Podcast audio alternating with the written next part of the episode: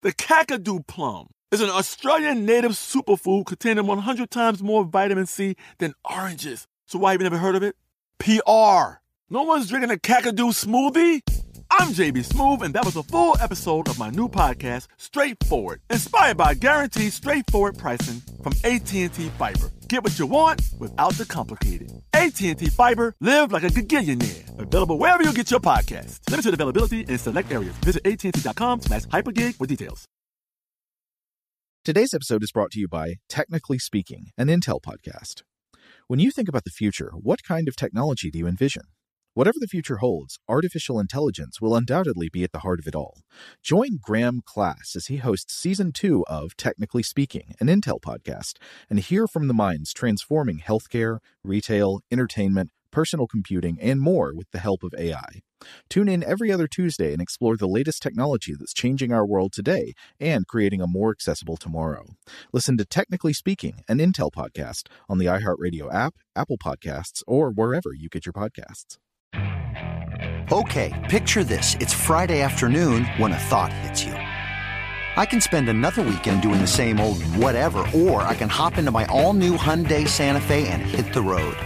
With available HTRAC, all wheel drive, and three row seating, my whole family can head deep into the wild. Conquer the weekend in the all new Hyundai Santa Fe. Visit HyundaiUSA.com or call 562 for more details. Hyundai, there's joy in every journey. Today's episode is brought to you by Visible. The future of wireless is here, and it's transparent. Switch to Visible, the wireless company that makes wireless visible. Get a one line plan with unlimited 5G data powered by Verizon, just $25 a month, every month, taxes and fees included. No hidden fees, no surprises, no, really. What are you waiting for? Get with the times and switch to Visible at visible.com. Monthly rate on the Visible plan for data management practices and additional terms, visit visible.com. Welcome to Stuff to Blow Your Mind, a production of iHeartRadio.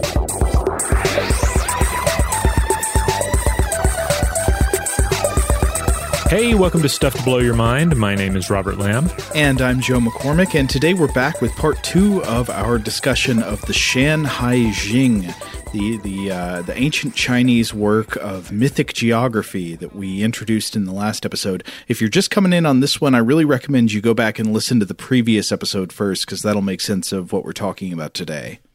Yeah, uh, it's it's just really it was really fun to dive into the, the nature and history of this ancient Chinese text, uh, not not only to learn about it and about the you know the Chinese culture it emerged from, but it also I think exemplifies a lot of realities about texts and about old texts and old books. Uh, mm-hmm. Uh, so uh, well worth uh, listening to if you happen to skip it. Now, the brief recap is that the Shanhai Jing, uh, this title is sometimes translated as the classic of mountains and seas or the canon of mountains and seas. One of the authors who did some translations and commentary that we talked about in the last episode, Richard Strassberg, I think he translates it as guideways through the mountains and seas. This is in in some ways you could look at it as an ancient travel book. It's a book of ancient mythic geography that tells you about mountains and seas, seas sometimes in a metaphorical kind of sense, so not just meaning water, but expanses of the world, uh, and the animals and plants and minerals you can find there, and often the gods and monsters that you can find there. That's right. So, in this episode, we're just going to talk about some of the various gods and monsters that pop up. Um, uh, some big ones, some small ones, uh, some that turns out they're not even perhaps even that fantastic at, at all, but the description is kind of fantastic. Mm-hmm. Uh, so we're gonna we're gonna start big though with one of the I think the more interesting looking uh, creatures, at least as it's often depicted in illustrations for this book, but also in terms of just like how deeply weird it happens to be. Uh, we're going to be talking about Hundun, um, which uh, Anne Birrell translates as muddle thick. Uh, but this uh, this is a cre- I think we touched on this creature very briefly in the last episode. Right. Well, we were talking about some of the illustrations that accompany the, uh, the, at least the the Strassberg translation of these selections from the Shanhai Jing. Now, the illustrations that we have in in editions like Strassberg's, they don't go back all the way. These mm-hmm. are not illustrations that would have accompanied it in its earliest form. They're more like a few hundred years old, but they're still wonderful. But this one reference actually the the entry is under the name Dijiang, and mm-hmm. the Dijiang contains a reference to this this idea of Hun Dun, which we'll explain more as we go on. But the Dijiang is sometimes depicted as having no face and no eyes, and in these these classic woodblock illustrations, he's like a six-legged winged beast with butts on both ends. Well, um, as we'll get into, I, I don't think they're butts. Um, I, I would I would describe it as also looking a bit like an ottoman, like a, a like a four. I mean, I'm sorry, a six-legged ottoman with wings. Mm-hmm. Um, it's it's a strange looking creature. And so uh, let me go ahead and read from the Shanhai Jing. This is Birrell's translation. Quote, 350 leagues further west is a mountain called Mount Sky. It has a great amount of gold and jade and green male yellow. The river Brave rises here and then flows southwest to empty into Hot Water Valley. There is a god here who looks like a yellow sack. He is scarlet like cinnabar fire. He has six feet and four wings. He is muddle thick. He has no face and no eyes. He knows how to sing and dance. He is in truth the great god Long River. Now that is an excellent string of sentences. Uh, we we got in the last episode into some issues about difficulties in translating the uh, the ancient Chinese graphs that are used in this text and how to turn them into modern concepts or, uh, or, or words in other languages. So, for example, some differences here in Strassberg's translation. Uh, so, the mountain in Birrell's is called Mount Sky. In Strassberg, it's the Celestial Mountain. In Birrell, green, male, yellow for Strassberg is green realgar, and realgar is the name of an arsenic sulfide mineral that uh, forms these striking red crystals. Birrell's River Brave is Imminent River for Strassberg. I, I think I like River Brave better. Um, but the biggest difference is that where Birrell says he is muddle thick, he has no face and no eyes, Strassberg translates he exists in a state of confusion with no face or eyes. Yeah, and in, in this we're getting into that term um, hundun, uh, which can be used in a couple of different ways. Um, I believe it can be used as a, as like a noun and an adjective. Uh, this, according to Yang, An, and Turner in their book Chinese Mythology.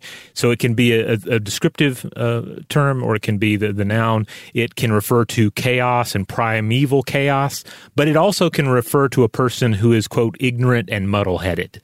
Mm-hmm. So uh, easily you can see how this complicates the the translation process. And Strassberg writes about this uh, that that there are various lines of he, what he calls associative reasoning and linguistic connections that have taken the Dijiang and made it, uh, in many commentaries, not just a creature, not just a critter of the mountains, but somehow the personification of what he calls cosmogonic chaos. And this is the idea of Hun Dun. Uh, and he says that uh, the conclusion here is largely based on the line, he exists in a state of confusion, that word confusion being hundun, H U N D U N in the English, and how that could be taken as the proper name hundun, which is a, a chaos personification, a kind of uh, c- confusion deity that there are actual myths and fables about. Yeah, like for instance, um, even in modern Mandarin, chaos theory is known as Hundun Xie, uh, chaos theory math.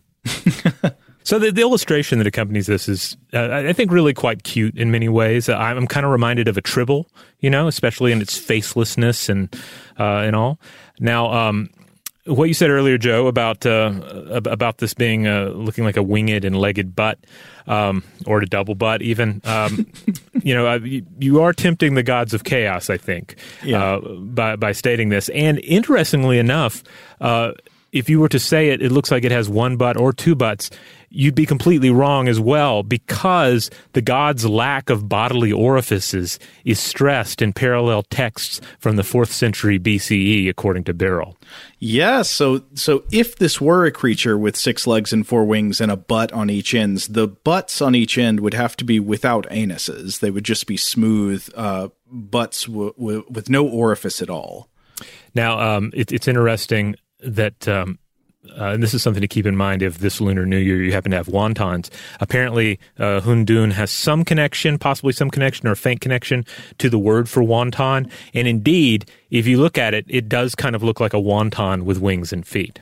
Yeah, it's a cute, fluffy little package. It can absolutely look like a dumpling of some sort. Uh, or uh, to go back to the original uh, passage in the Shanhai Jing, it is compared to a sack. And in some ways, a dumpling is like a sack for food contents. Now, she mentions that the legs are, are often described as being reptile legs, and uh, it has these yellow and scarlet markings. And though eyeless and faceless, it is also the originator of song and dance. Mm. Now, this this really got me thinking uh, because it made me uh, it made me think back to uh, Cormac McCarthy's Blood Meridian. Now, uh, I'm not aware that Cormac McCarthy ever drew uh, any inspiration from Chinese writings or myth. Uh, but but I am strongly reminded of Judge Holden in all of this, the murderous scalp hunter and Gnostic uh, Archon in his west in that Western novel. Uh, because aside from Holden's deep connections with chaos and the supernatural overtones to the characters, there's this fabulous bit from the closing pages of the novel in which quote he is dancing, dancing. He says that he will never die, and he's also described in the scene as, as uh, seen particularly as being naked and hairless, pale, quote like an enormous infant. So I would propose that Judge Holden might well be uh, Hundun. Well, Hundun, while in uh, some manifestations is a sort of, uh, from what I can tell, morally neutral. There are evil Hundun as well. Yeah, and I think it's it's interesting that chaos would would have these sort of different um, definitions and different um, you know tonal shifts uh, because a, a, lot of uh, realities concerning chaos it, it, does depend on on who's telling the story uh, who's thinking about chaos you know? Uh, i'm again reminded of that line from a connoisseur of chaos by wallace stevens a violent order is a disorder and a great disorder is an order and these two things are one you know? Um, Oh, you're emphasizing one man's order is another man's chaos, like uh, yeah, pretty trash much. and treasure. Yeah, yeah. It it, it kind of depends. Uh, it depends who's who's commentating on it. So, uh, the most cited version of this myth comes from uh, Zhuangzi, and it's a third century BCE text that's traditionally attributed to this uh, uh, uh, Taoist philosopher. Um, so anyway, he tells this story in which the chaos deity uh, Hundun resides in a central region. And it's this central region where two gods from far flung parts of the world come to meet. And these two gods are fast and swift. And, uh, you know, they, they, felt they, after a while, they've been meeting here, um, you know, I guess like having coffee and stuff. Uh, they felt they owed Hundun a debt of gratitude. But how do you repay a being who has none of the seven openings of the face, right? You can't sing to them because there are no ear holes. Uh, you can't speak, a, nor can you speak a word of thanks to them. You can't gift them food or wine. So these two gods did the only natural thing. They decided to chisel holes into the chaos deity. So they chiseled one hole per day for seven days, and then on the seventh day, uh, the god Hundun dies. Do you mind if I just read the the direct translation that Strassberg has of this because I think the yes. wording is very funny. It's very brief. So the his version is the Thearch of the Southern Sea was named Sudden, the Thearch of the Northern Sea was named Hasty, and the Thearch of the Center was named Hundun. Once Sudden and Hasty together paid a visit to Hundun's domain and were treated most courteously by him.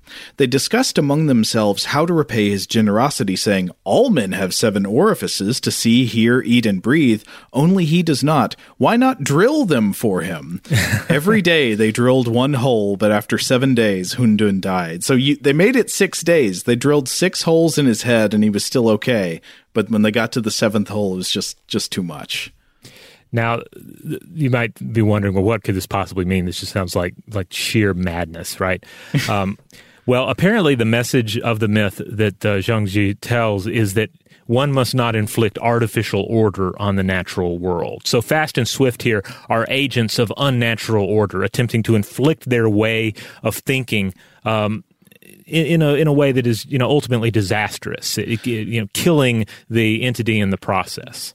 Yeah, I, I got to thinking about this. So Strassberg explains it pretty much in the same way. He says that uh, the traditional way this story is interpreted within Taoism is that Hundun is the embodiment of primordial chaos, quote, who is a victim of purposeful activity, destroyed by the well intentioned though dangerously misguided efforts of humanizing civilization.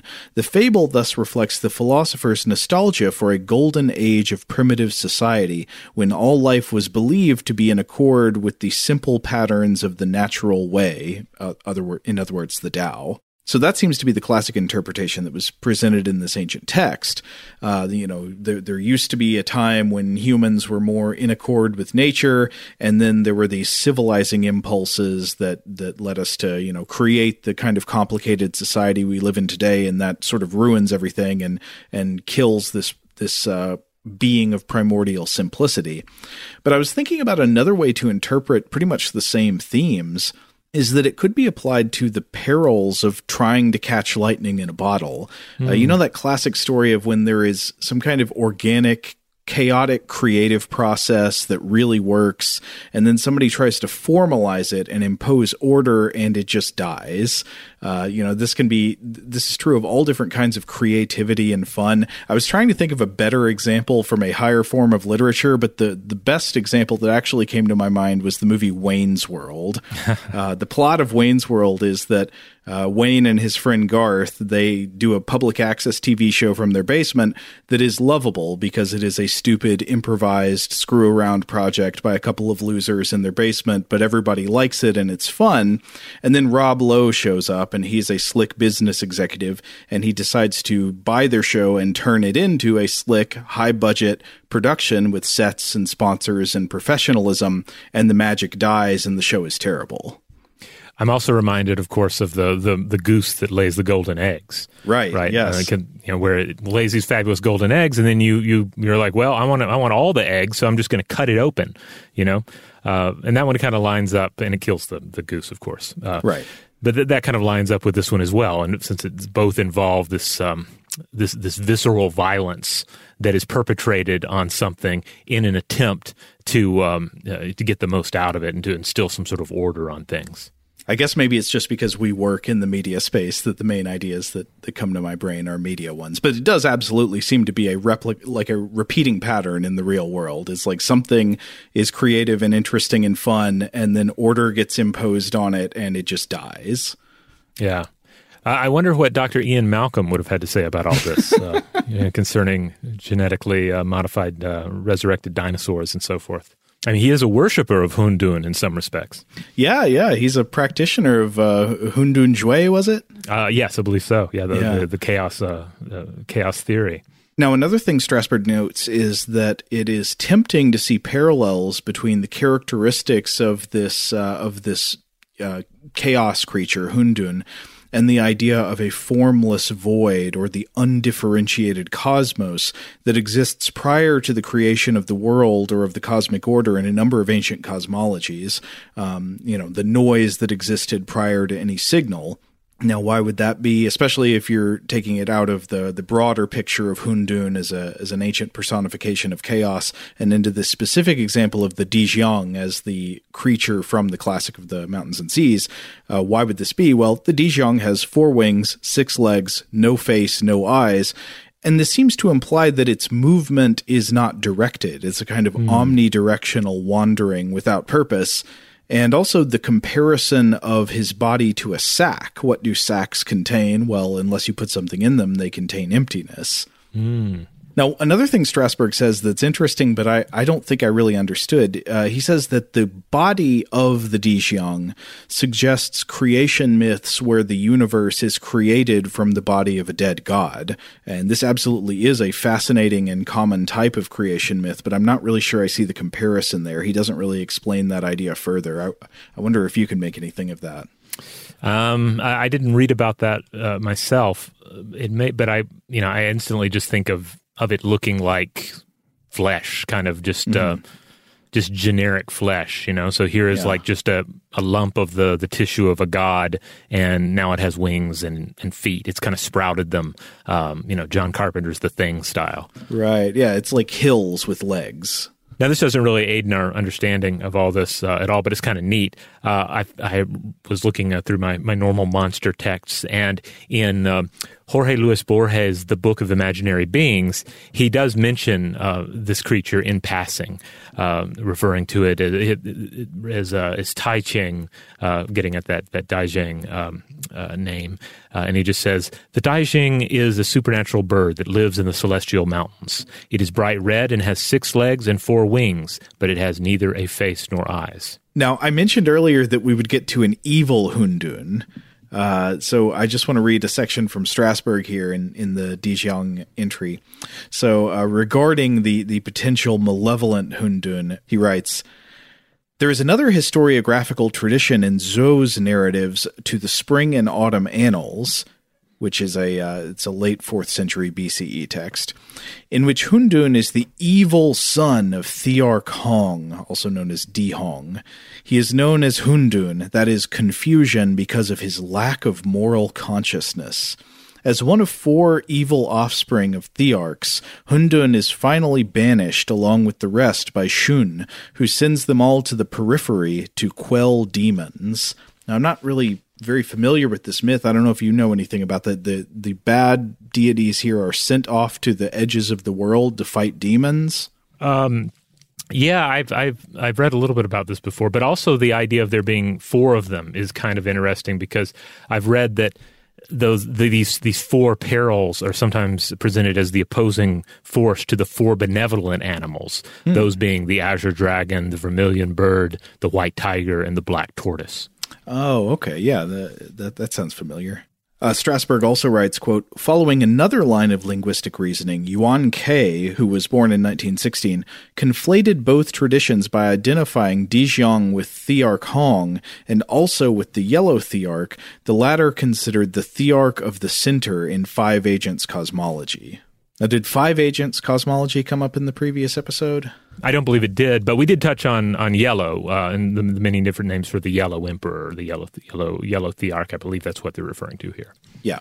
Now, Strassberg writes that the idea of Hundun as a personification of confusion or chaos that sort of went along that that that carried on for a while. There's evidence of it into the Han and the early Six Dynasties periods, and uh, and eventually in that period he was canonized as a god. But then after that period, he seems to have mostly vanished from Chinese pantheons. Though the concept of Hundun, not necessarily as a personified deity, but just as an abstract principle, survived in Chinese language and culture into later periods. Uh, and and uh, Strassberg describes it as quote an abstract term denoting an impersonal state of universal chaos before the birth of the bipolar forces of yin and yang. And uh, Guo Pu also comments that the creature Dijiang is actually cosmic confusion. Uh, though in the end, it's funny because despite all of these interpretations over the years, coming back to what was meant in the original text, Strassberg writes that, quote, the textual basis in this passage of the guideways for identifying Dijiang, literally Thearch Long River, with the mythical figure Hundun is slim, and he can simply be regarded as a strange creature in his own right in a sense, like all these different um, attempts to understand it, uh, both from the academics and historians and ancient people and even ourselves, I mean, we're all kind of just drilling holes into the, the chaos deity, right? We're trying yeah. to inflict a certain amount of order on the, the whole premise. Shout out to Astepro for sponsoring this episode and providing us with free samples. Rob, as the uh, the local host with allergies here, they sent you some of their nasal spray to treat your allergies. What was your experience like? Yeah, that's right. I always wrestle with the pollen a bit when it rolls in during the spring. So they sent me the little uh, nasal spray. I tried out the product, and yeah, it sure did help me get on top of my symptoms for the day. And it's so fast acting, uh, it was already kicking in before I left the house. Astepro is a first of its kind nasal allergy spray. It's the fastest 24 hour over the counter allergy spray. It starts working in 30 minutes, while other allergy sprays take hours. Astepro is the first and only 24 hour steroid free allergy spray. Astepro delivers full prescription strength indoor and outdoor allergy relief from nasal congestion, runny and itchy nose, and sneezing. Get fast acting nasal allergy symptom relief with Astepro. Go to asteproallergy.com for a discount so you can get Astepro and go today. A S T E P R O allergy.com. Astepro and go. Use directed for relief of nasal congestion, runny nose, sneezing, and itchy nose due to allergies. Today's episode is brought to you by eBay. eBay Motors is here for the ride. Remember when you first saw the potential? And then, through some elbow grease, fresh installs, and a whole lot of love, you transformed a 100,000 miles and a body full of rust into a drive that's all your own. Look to your left, look to your right. It's official. No one's got a ride like this. There's nothing else that sounds like, feels like, or looks like the set of wheels in your garage.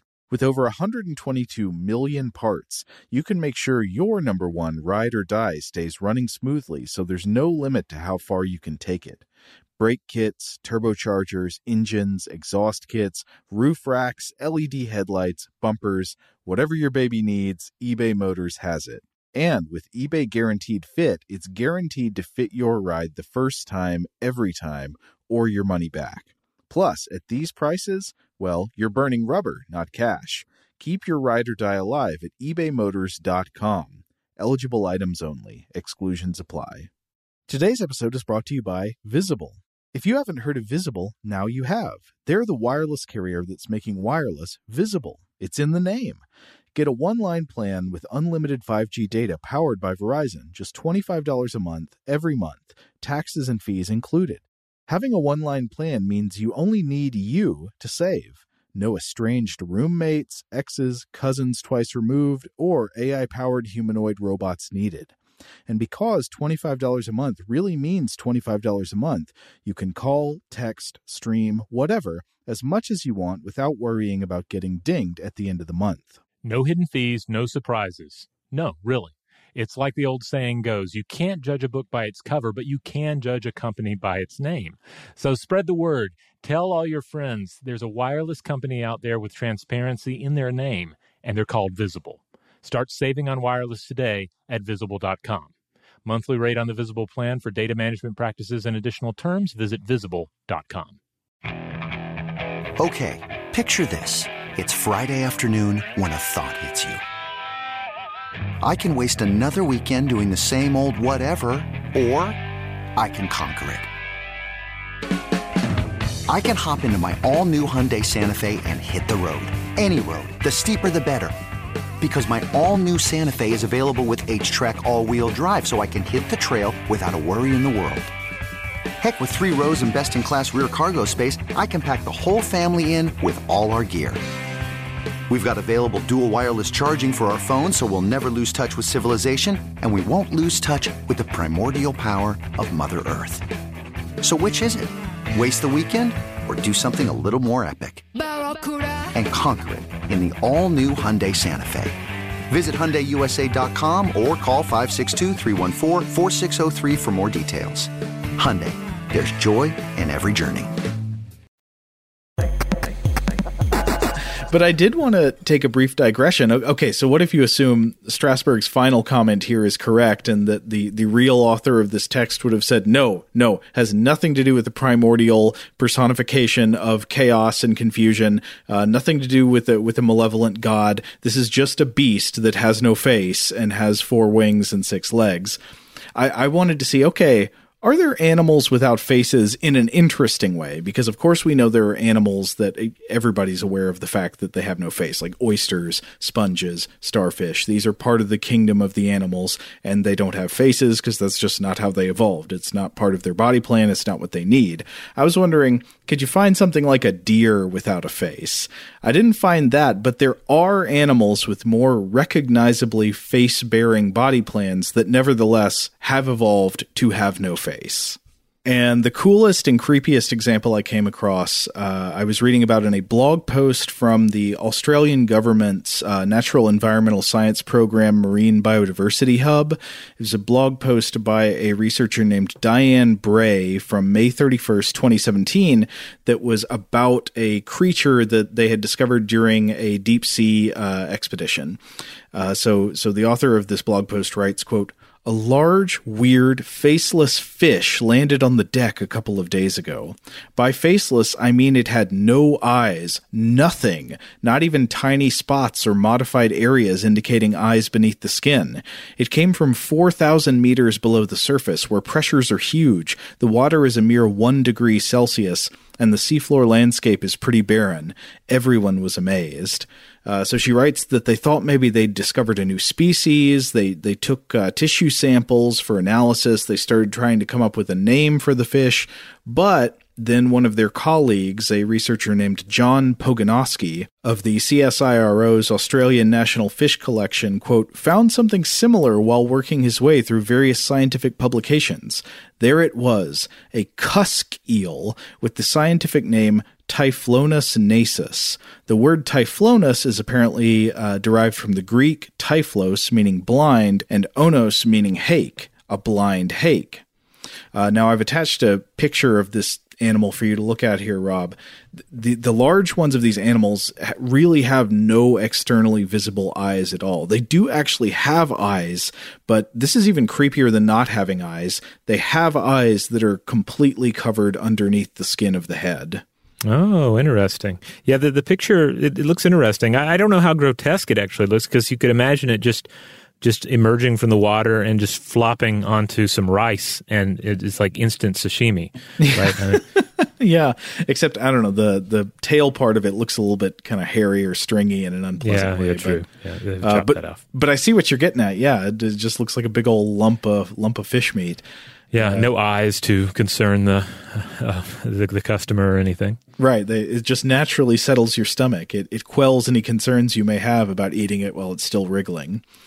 Uh, but so yeah, the eyes are covered by the skin on the head. Apparently, in the younger ones, you can see the eyes through the skin a little bit better, and it has a tiny mouth on the underside of its head, but it doesn't. You know, it's not something that's obvious just from looking at it from the front or from above. And now, apparently, uh, like I said, this this creature had actually been cataloged before. It was previously caught and described during the trawling of the Challenger expedition uh, in the 1870s. I think it was hmm. pulled up in 1874. Now, we've discussed the Challenger expedition on the show in the past. Uh, in previous episodes, you can check out the archive and search through it to find more. But and this was a, uh, a research project that took place on the HMS Challenger in the 1870s, where they would use piano wire to drag these uh, these trawling samplers along the bottom of the ocean as the ship was sailing, and then trying to pull things up and see what was alive down there and apparently they found one of these things, this cusk eel that is entirely without a visible face. And you know what? When I look at it, I do see a kind of chaos, at, at least intuitively, because what is chaos? I mean, at, at its heart, I think chaos is randomness. It's the implied lack of any purpose or direction or intent. And the implied lack of senses here suggests a random rather than an ordered relationship with the environment. Uh, but again, that's just, you know, our sort of like ignorant observation of its face. A fish like this certainly is not without senses in reality. In fact, most deep sea organisms have senses that would boggle the human mind, like extreme sensitivity to subtle changes in water pressure or electric fields or things like that. Right. I mean, it's highly evolved to thrive in its environment. And if you if you came along and you're like, I need to help this thing, I need to start drilling some holes in its head, right? Uh, you know, you, you, would you would do it great harm. Um, and I guess that's kind of the plot of the third creature from the Black Lagoon film, right? The creature walks among us. Oh, uh, it's no. just you know scientists taking the creature and trying to turn him into something that he is not, like applying order to him, trying to make him a human with disastrous results, of course. Yes, of course. That is a tragic film. Uh, yeah, I think we should all take the uh, we we should all take a page from the book of Do No Harm, right? I mean, you, you don't don't just assume somebody needs holes drilled in their face. Right. It, wait until if they ask you to drill holes in their face, okay? But you know, this is not the time for initiative. so certainly one of the more thought provoking creatures uh, in in the book in the classic. Uh, but uh, but it's absolutely just filled with with creatures uh, that are uh, certainly to modern uh, readers just instantly bizarre, and uh, and some of them are even just mentioned in passing. And that's certainly the case with the one we're going to look at next, uh, which is known as look meat, or fing, or shiro, uh, which can mean looks like meat, or simply, uh, this is the one I like the best, the look flesh creature. Look, mom, it's flesh. Basically. So the look flesh creature actually pops up numerous times in the book, uh, often just casually listed alongside generic things like green birds or weeping willows. And as Anne Birrell explains, the look flesh creature is essentially a denizen of the global, timeless Big Rock Candy Mountain. uh, you know, this of course is the old hobo song about you know the the utopia of hobos. Right, uh, where they hung the jerk who invented work. Uh, yeah, there's cigarette trees. Uh, the cigarette trees. Uh, the the dogs all have rubber teeth, and the cops have wooden legs. Right. So she describes the look flesh creature as, quote, a fabled creature, the recurring animalian motif of numerous utopian passages in the text, usually associated with the burial place of deities. So uh, it's been described as, a, as being a mass of flesh that looks like the liver of an ox, but with two eyes.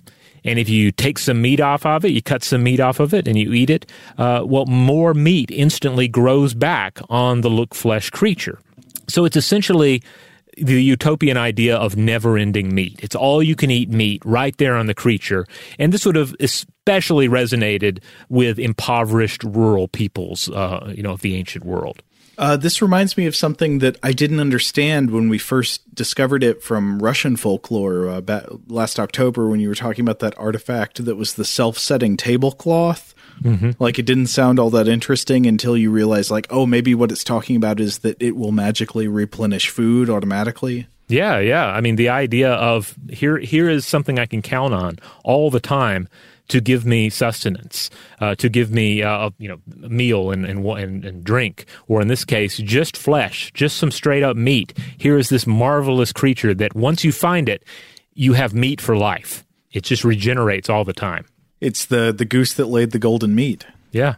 Uh, I couldn't find an image of this, but Joe, but for just for us, I included a picture of a cow's liver, mm-hmm. which you can look at and just imagine like two googly eyes staring back at you.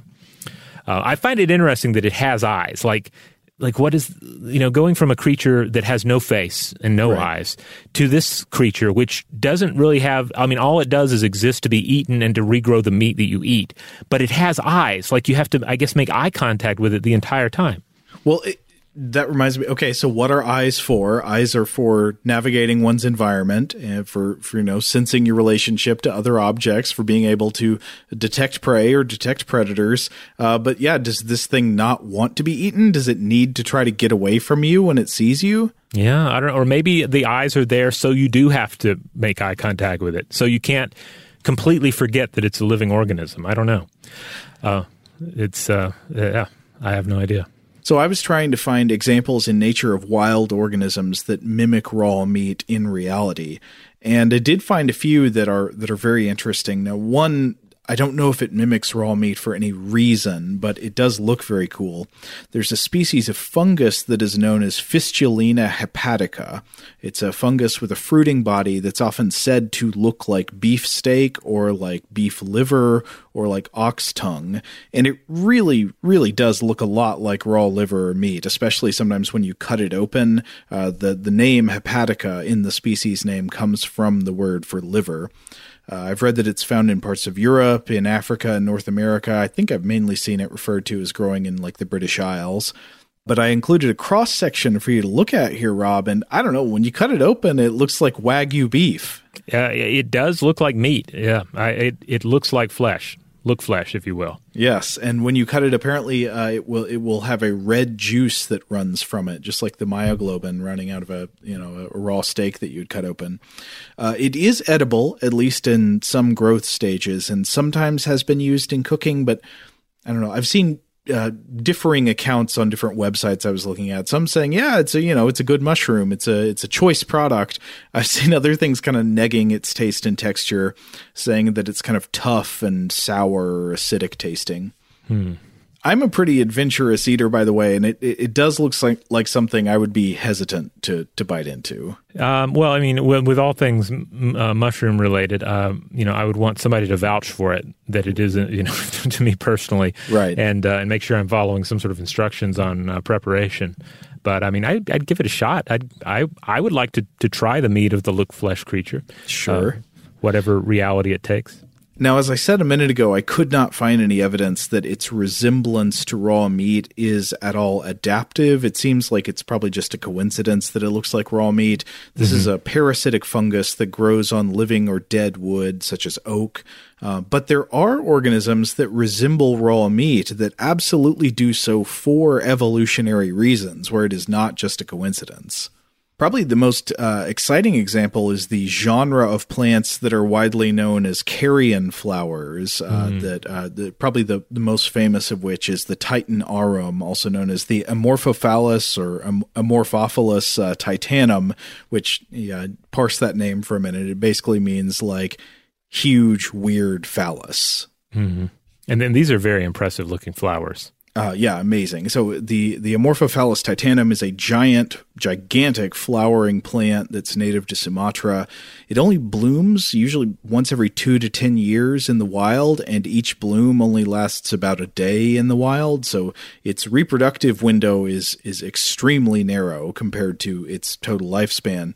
And when it opens, it unfurls this giant ring of uh, something that looks like flower petals, but they're not actually petals. It's a type of modified leaf tissue called a spathe, but it looks almost exactly like glistening raw beef.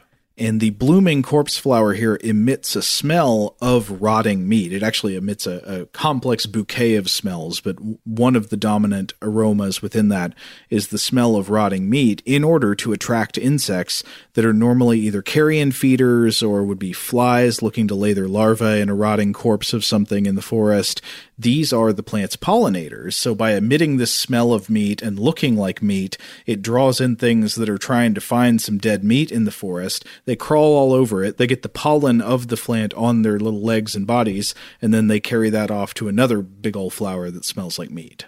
So it's rotten meat sex. but you know, one can imagine that if you encountered something like this, you you might think, well, this is limitless meat. This is meat growing like a plant. Um, so it, it, and of course this makes me think of of all of our various modern enterprises involving um, you know artificial meat, synthetic flesh, synthetic flesh. Um, but also um, you know vat grown meat, etc. Like it's it's kind of all an attempt to to make the look flesh creature a reality. I wonder if every time we say synthetic flesh, Seth's gonna drop that uh, that Doctor X cue in there. Synthetic flesh. I hope so. Um, I also have to say, as far as like weird mushrooms go, there's a lot of mushroom descriptions uh, in the Shanhai Jing. Uh, for instance, uh, mushroom people show up in the the Birrell uh, uh, translation. There are a lot of different types of people, but there's also a mushroom dog at one point, uh, which I don't think I kind of interesting. That. Oh yeah, it's in there. Mushroom dog. Tell me about the mushroom dog. Um, I think it was more. It was one of these things where it, it's not. I don't think it's actually a dog that's made out of mushrooms or is like a or grows like a mushroom. It's something to do with like the description of the of the animal. Oh, okay. Uh, yeah, I, I was going to try to see. Can you get a shelf stable like dried mushroom dog that you reconstitute? Mm, no, no, but that would be. That sounds like that would be in line with the the look flesh creature for sure. Today's episode is brought to you by eBay. eBay Motors is here for the ride. Remember when you first saw the potential? And then, through some elbow grease, fresh installs, and a whole lot of love, you transformed a 100,000 miles and a body full of rust into a drive that's all your own. Look to your left, look to your right. It's official. No one's got a ride like this. There's nothing else that sounds like, feels like, or looks like the set of wheels in your garage. With over 122 million parts, you can make sure your number one ride or die stays running smoothly so there's no limit to how far you can take it. Brake kits, turbochargers, engines, exhaust kits, roof racks, LED headlights, bumpers, whatever your baby needs, eBay Motors has it. And with eBay Guaranteed Fit, it's guaranteed to fit your ride the first time, every time, or your money back. Plus, at these prices, well, you're burning rubber, not cash. Keep your ride or die alive at ebaymotors.com. Eligible items only, exclusions apply. Today's episode is brought to you by Visible. If you haven't heard of Visible, now you have. They're the wireless carrier that's making wireless visible. It's in the name. Get a one line plan with unlimited 5G data powered by Verizon, just $25 a month, every month, taxes and fees included. Having a one line plan means you only need you to save. No estranged roommates, exes, cousins twice removed, or AI powered humanoid robots needed. And because $25 a month really means $25 a month, you can call, text, stream, whatever, as much as you want without worrying about getting dinged at the end of the month. No hidden fees, no surprises. No, really. It's like the old saying goes you can't judge a book by its cover, but you can judge a company by its name. So spread the word. Tell all your friends there's a wireless company out there with transparency in their name, and they're called Visible. Start saving on wireless today at visible.com. Monthly rate on the Visible plan for data management practices and additional terms, visit visible.com. Okay, picture this. It's Friday afternoon when a thought hits you. I can waste another weekend doing the same old whatever, or I can conquer it. I can hop into my all new Hyundai Santa Fe and hit the road. Any road. The steeper, the better. Because my all new Santa Fe is available with HTRAC, all wheel drive, so I can hit the trail without a worry in the world. Heck, with three rows and best in class rear cargo space, I can pack the whole family in with all our gear. We've got available dual wireless charging for our phones so we'll never lose touch with civilization, and we won't lose touch with the primordial power of Mother Earth. So which is it? Waste the weekend or do something a little more epic? And conquer it in the all-new Hyundai Santa Fe. Visit HyundaiUSA.com or call 562 for more details. Hyundai, there's joy in every journey. This episode is brought to you by Navy Federal Credit Union. At Navy Federal, it's been the mission to help the military community for over 90 years. And not just help them, but do everything to make sure they not only grow, but flourish. That's why Navy Federal Credit Union has all kinds of great savings and investment options like share certificates with sky high rates. So don't hesitate. Start growing your finances today with a variety of savings and investment options. Navy Federal Credit Union. Our members are the mission. Savings products insured by NCUA. Investment products are not insured, not obligations of Navy Federal and may lose value. All right, let's look at another creature. This next one is called uh, the Zouwu, um, which Birrell translates as escort my. Uh, but here's the, the Strassberg translation for this uh, description. In the land of the Lin clan is a rare beast as large as a tiger, five colored, and with a tail longer than its body.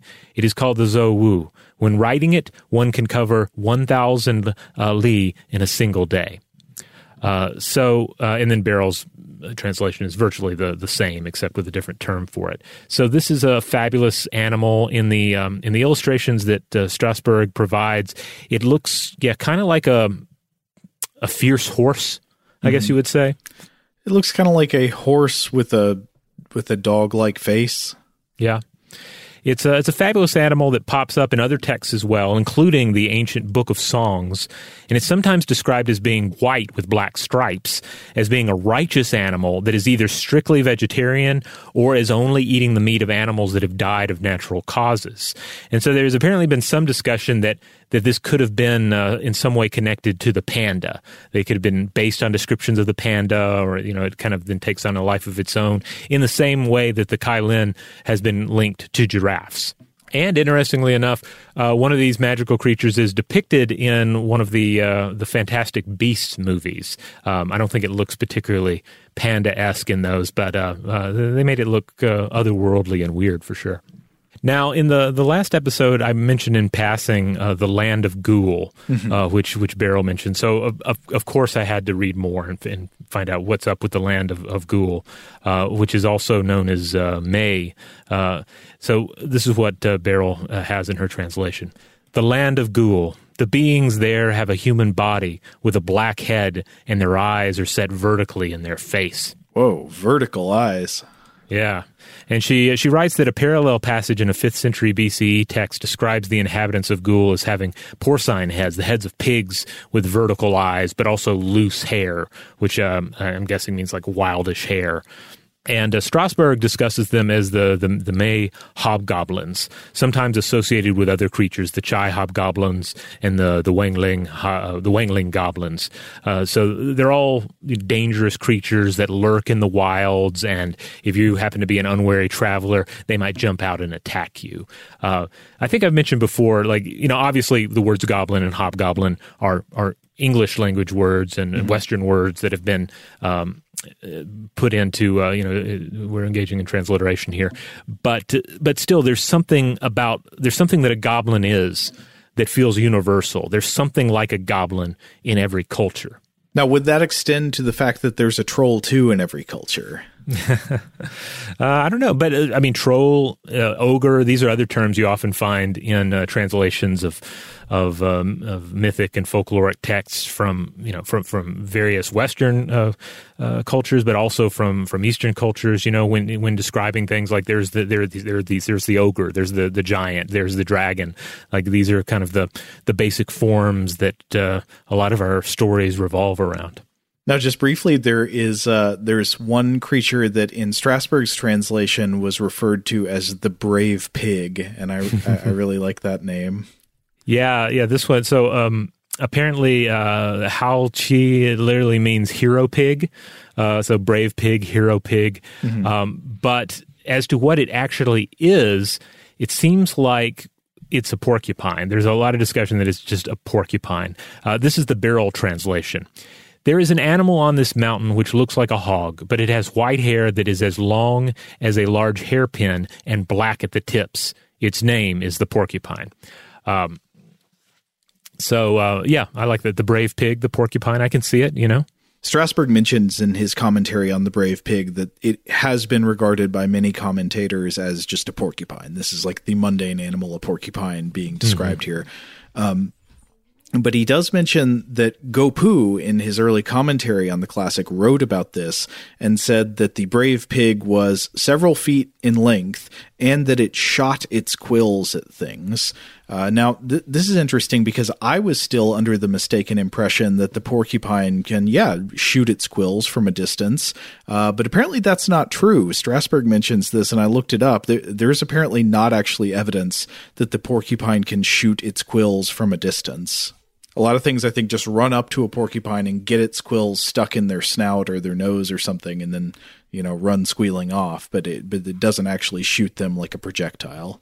Huh. Yeah. I, w- I wonder where that exactly comes from. If it's is it based in just people winding up with. Um, with porcupine quills stuck in them and and and needing to alter the story so they don't. no, I didn't try to touch it. No, it shot that. It jumped out of the out of the edge of the woods. It shot me with quills and then it ran away. I mean, it does kind of remind me of how you ever seen the phenomenon of uh, a kid is being overly rough with a pet, and then the pet mm-hmm. kind of lashes out at them, and then the kid immediately starts saying like, "It it jumped at me. It was being mean." You know, like they're they're it, all like within seconds trying to change the story to the pet being the aggressor. Oh yeah, uh, yeah.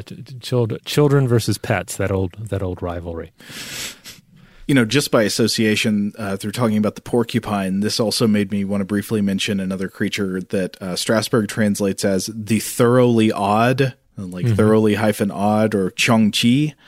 And so the translation goes 260 li farther west stands Mount Gui. There is a beast dwelling on its heights whose form resembles an ox with the needles of a Wei porcupine.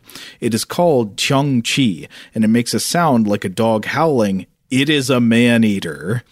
and so like that's the last line there uh, it's yeah it's got needles it's like an ox needles like a porcupine howls like a dog and it eats people and so uh, Strassberg says that the thoroughly odd is said to uh, eat people who wear long hair untied, which he says is culturally interesting because that is the style that was believed at the time to be characteristic of demons and of shamans. Yes, I read that. Yeah. Yeah. And that's interesting because of the thing we talked about in the last episode. Uh, or actually, no, I, I, guess we didn't really get into this in depth, but the idea that, uh, or the question of where a lot of this knowledge that's recorded in the Classic of the Mountains and Seas comes from, some of it may have been collected from traditions that were part of the sort of uh, the the smaller, more localized shaman leadership culture of ancient China uh, that was over time replaced by by more uh, central or imperialist rule. Yeah, I mean, you can imagine someone traveling out to these different areas and saying, "Okay, well, what do you guys believe out here? Which mm-hmm. gods do you worship?" Sometimes they're the same gods, or some of the same gods, but with you know different uh, twists and turns and how they're presented. Other times they're they're different entities entirely, and then asking, "Well, what kind of creatures are out here? What kind of strange creatures are out here? What do they do? What do they look like?" Uh, yeah, and apparently this one it likes to eat people with the hairstyle that would have been common of shamans and of demons. Uh, it, oh, also, uh, Strassberg says that sometimes the victims are consumed beginning with the head. Some yes. sources start with that. Other versions say that they are consumed beginning with the feet. Um, uh, which he says, you know, that could be a result of differences in early translations. Like one translation of the classic says one way, another translation says a different way. Um, but then th- there are several interesting things here. So he says the thoroughly odd was historicized as another untalented son of a thearch the lesser brilliance in a passage in Zuo's narratives, uh, the the same passage that mentioned the Hundun. Remember the idea of the evil version of the Hundun as this mm-hmm. like bad offspring of the Thearch. Well, here mm-hmm. we've got the thoroughly odd as the untalented son of the Thearch, which makes me think of the comparison to the Gnostic demiurge or the the Gnostic, uh, you know, like Yaldabaoth, the bad god who created the world, who was like the the crappy son of a higher being. Right, and of course you can't help but uh, compare that to um, uh, to the human world, right? Like the like the the, the good for nothing prince uh, right, in yes. any given scenario, right? Uh, the guy, t- the new CEO of the company, taking over for his dad, and it's everybody's yeah. just like, oh no. and then uh, finally, Strassberg just notes that there are other descriptions of the thoroughly odd in different sources and places uh, throughout tis- uh, history. There's a place where he's referred to uh, as a tiger with wings. There are other places where the thoroughly odd is uh, said to be, quote, a perverse creature who devours those who are loyal and trustworthy, but offers freshly killed meat to the evil and rebellious. Perhaps oh, wow. because an alternate version of this text describes him as having a human body with a dog's head and as making a sound like a dog, Guo Pu in an encomium pronounced him a divine dog. Hmm. But yeah, I like this idea of he's a perverse deity who goes out and he like eats good people, but if you're bad, he'll bring you meat. Oh man, that is indeed thoroughly odd. All right. Well, we have, I think, one more to discuss here, okay. and that is, um, and again, the book is filled with with creatures that are mentioned uh, with a fair amount of, a uh, little bit of depth, or otherwise just in passing. Mm-hmm. It's it's gods, it's fantastic creatures, it's fantastic descriptions of of commonplace creatures. It's uh, it's passing references to things like the uh, like like the, the, the synthetic flesh creature that we talked about earlier. Mm-hmm. Synthetic flesh. Um, so there's just all sorts of stuff in there. Things that that were animals, things that might have been animal, uh, real life animals, and then everything uh, else you can imagine. Uh, but this last one here is the the Zhuyan, the uh, vermilion yan beast, and it's described as an ape with a white head and red feet, uh, and it's an omen of great war if glimpsed by humans. Strassberg writes that Guo Pu pondered that this was one of the beasts, along with the, the, the bird, that, quote, marked the boundaries of reason. and so Strassberg quotes the poet Guo Pu here. Uh, uh, this is a nice little translation, it has a nice flow to it. Quote, the Fu Shi and the vermilion yan beast, if seen, mean war. Different species, identical elect. A cosmic pattern one cannot ignore. It must be in their nature to be so, but their method is too subtle to explore. Okay, so we know what they mean, but we can't say why. Don't even yeah. ask. Yeah, and the illustration uh, that uh, Strassberg includes uh, uh from the old text here, um, it just looks kind of like a monkey, I guess. There's not, it's not really one of the more elaborate illustrations. Mm-hmm. But it is a monkey that you do not want to see because it's just a dire omen. Uh, and of course, that's something that pops up with a lot of these uh, creatures described. You know, it's about what does it look like? What does it do? Um, if you can eat it, what that will do for you uh, medicinally, but then also sometimes like just seeing them, what that does for you. What what is it? Is it an omen? Uh, does it mean something good will happen? There'll be a bumper crop, or will there be a great war? As the Lost Boys sang, "I'm the monkey that you've always been afraid of." yeah, pretty much. Well, Robert, I have so enjoyed this journey through the classic of the mountains and the seas. Yeah, this has been fun, and uh, yeah, for, for, anyone out there who's interested, you can you can definitely get uh, English translations of the Shanhai Jing. Um, we mentioned the Strassberg and the Birrell; those are both definitely uh, affordable texts. But there are other illustrate there are other uh, illustrated versions as well. There are other translations available. Uh, so yeah, dive into it. There are even some you know good resources online. People doing uh, you know creature breakdowns and lists and mm-hmm. their own illustrations on some of these, and of course some of these names and, and entities have taken on new life in in fictions as well. Uh, I was running across some of that when I was researching um, you know, these, these various entities that pop up. Now, obviously, we'd love to hear from everyone out there. Uh, do you have anything additional to to add about uh, about the Shanhai Jing, about any of the, the, the creatures and entities that we discussed in this episode? Uh, if so, we would love to hear from you. Even if you maybe you're an artist and you want to give a give it a crack and, and draw the Hundun or some other creature, uh, do so. We'd love to take a look at it. Oh yeah, I wonder if we can get a uh, a show T-shirt with the Hundun or the Dijiang. That I would be that would be very interesting. Yeah, yeah. I'd be up for it. Hundun stickers to just put everywhere and nowhere.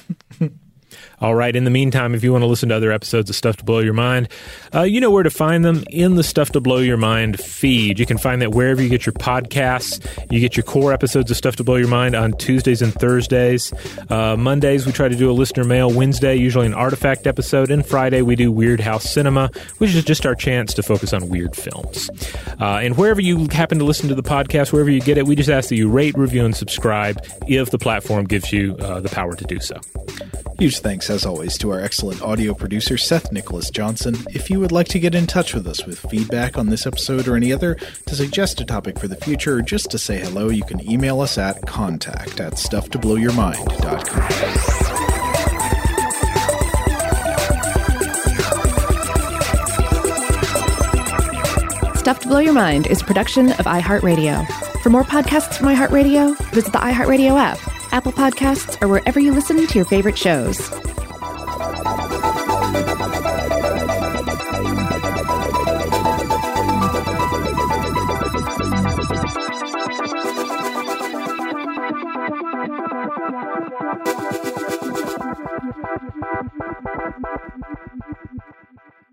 Today's episode is brought to you by Visible. The future of wireless is here, and it's transparent. Switch to Visible, the wireless company that makes wireless visible. Get a one line plan with unlimited 5G data powered by Verizon, just $25 a month, every month, taxes and fees included. No hidden fees, no surprises, no, really. What are you waiting for? Get with the times and switch to Visible at visible.com. Monthly rate on the Visible plan for data management practices and additional terms, visit visible.com. Rev up your thrills this summer at Cedar Point on the all new Top Thrill 2. Drive the sky on the world's tallest and fastest triple launch vertical speedway. And now, for a limited time, get more Cedar Point fun for less with our limited time bundle for just $49.99. Get admission, parking, and all day drinks for one low price. But you better hurry because this bundle won't last long. Save now at cedarpoint.com.